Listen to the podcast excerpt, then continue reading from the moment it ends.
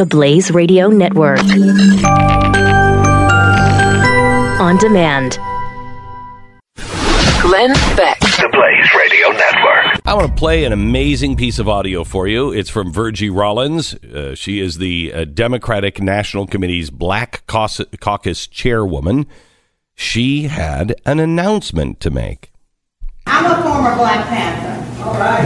And and, and when we when we talk about the movement, as a former Black Panther with Angela Davis and Kathleen Cleaver, it, it was important for us to um, make people understand that it was about the movement for us educating us. Now here's here's uh, it's really amazing, especially if you watch this clip, because the camera can't focus on her, can't see her, so it's focused instead on Keith Ellison, a former member of the Nation of Islam. But I, here's what I want to say to you. Remember the days when hardcore radicals actually tried to hide their extremist past? When I started outing out President Obama's ties to radicals, his P R team went out in, in super all-out denial and protect mode. Do you remember that? Do you remember me saying to you, one of these days, they're not going to care anymore, and the mask is going to come off, and they're just going to tell you, yep, I was a communist, yep, I was a member of S D S, yep, I was a Black Panther, and you know what? It's better than what we're doing now. Here we are, gang. Imagine how much worse this is going to get. They're not trying to hide it anymore. To the contrary, they're now bragging about it in a public forum. Rollins goes on to talk about, quote, the movement and the, quote, revolution, end quote, as inspired acts that bro- brought forth equality to feed the masses. At one point, she yelled, quote, we've got to turn back to the revolution, end quote. Now, it's not surprising that she can say this now in an era where the Black Panthers have been whitewashed and, and completely scrubbed clean to the point to where their radical extremist past is actually looked up to. Martin Luther King was not involved with the Black Panthers. They were against each other. Uh, well, well, I mean, even though they were fighting for equality, right? They just wanted to feed people, right? No. Rollins' declaration of bringing back the revolution sounds eerily similar to what her Black Panther Party was saying back in the sixties when they chanted, quote, the revolution has come. It's time to pick up the gun off the pigs, end quote. Now, if they were talking about actual pigs and they were thinking about taking those pigs and then slicing them up into nice little pieces of ham to feed all the children, that would be one thing. But those pigs were police officers. The Black Panthers weren't benevolent? No. It's amazing to me how history is so easily forgotten and discarded, but it is another thing to do what is happening now, making terrorists look like they were the great guardians of the people. This popular Black Panther, uh, Panther chant is nothing compared to their actual actions. They were involved in multiple shootouts, shot several police officers, employed ambush tactics and tried to kill police, and armed militants that actually stormed a courthouse and killed a United States judge. They armed those militants. They were even caught torturing and executing one of their own members for suspecting him of being an F B I informant. Oh, yeah. All the while, they're making peanut butter and jelly sandwiches for the kids, just like your mother used to. But it wasn't all about race. In fact, race, as always, has very little to do with it. It is just the calling card. These people were militant Marxists. Rawlings mentions two people in the same speech, Angela Davis and Kathleen Cleaver. Oh, you mean the two that were both radical Marxists? Cleaver is now a law professor. Of course she is. The way to clean people's image up is to process, process them through the radical university system. She was so radical that she allied with North Korea while she was with the Panthers. In fact, her daughter was even born there. If that happened, I'm pretty sure that good old Angela was there at the time.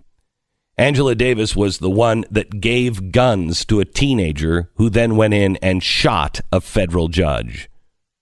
Gave guns to teenagers? My gosh, I thought we were trying to take the guns away from teenagers. Class warfare, race warfare. The Black Panthers wanted it all. The media may have forgotten, but we haven't. I'm going to be doing a block on this on television. Ten minutes on who these people really were. Because we need to remember. Because they just dropped the radical means for the radical ends. But you can guarantee that people like Virgie Rollins, she hasn't forgotten. She's now part of the Democratic establishment and leadership. Democrats. People who are like my grandfather and many of my relatives who vote Democrat, vote Democratic every single time. Just like all of, you know, my other relatives that vote Republican every single time. Democrats, this is not who you are. You are not radical leftists. You are not race baiters. You are not Keith Ellison, that was a member of the Nation of Islam, who still gets kudos from Louis Farrakhan. You are not the people who are leading the Women's March. But if you don't stand up now and reject this, if you don't stand up now and say, I want nothing to do with the Black Panthers. I want nothing to do with the Nation of Islam. And I want nothing to do with those people who try to spin them into great healers. If you don't do it, you are done for all time. You cannot rewrite history and reemerge. Not as outsiders, but within mainstream politics, and hope to have any kind of bright future for tomorrow. Will anyone in the Democratic Party actually call this out?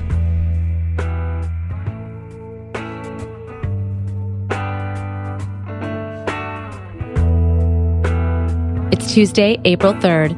This is the Glenn Beck Program. You know, I'm convinced that,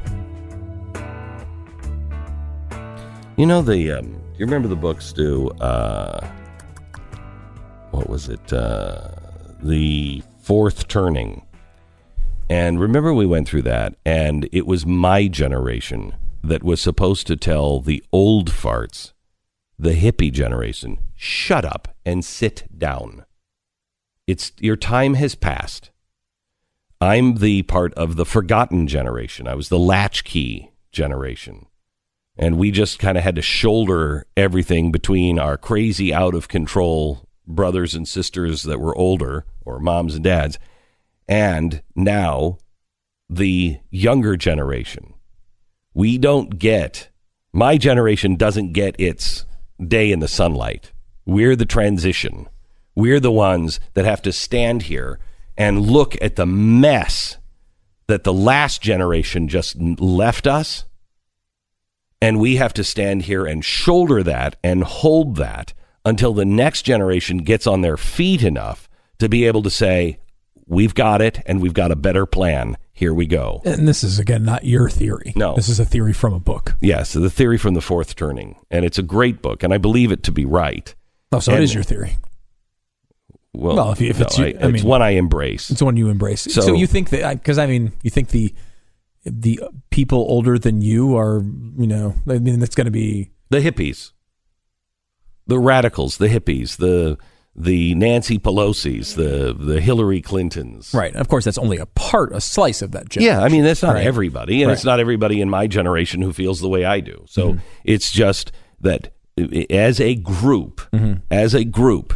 They went off the deep end. There's a reason why the stock market, there's a reason why in two thousand eight, the housing market and the stock market collapsed. And that is because in the nineteen nineties, the last of the World War Two generation, the ones that were always afraid of, hey, hey, hey, hey, hey, don't do that. You don't you don't understand what a real collapse is like. The ones who lived through it and were scarred by it for life, they were very, very balanced. And they were like, look, let's not go crazy here. Those people died, generally speaking, and they were nowhere in Wall Street by the end of the nineties. And that's when all of this crazy, all this crazy spending, all the crazy derivatives, everything else happened. Okay?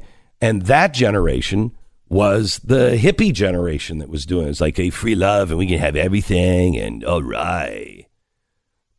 That generation has spent us into oblivion, and they're taking us off the rails because, quite honestly, when they were in, in college, they didn't believe in the Constitution in the first place, even though the Beatles said you want to change the Constitution, you might as well change your head. But don't worry about that. So they they were caught up in this radical Marxist stuff, and they're still going there.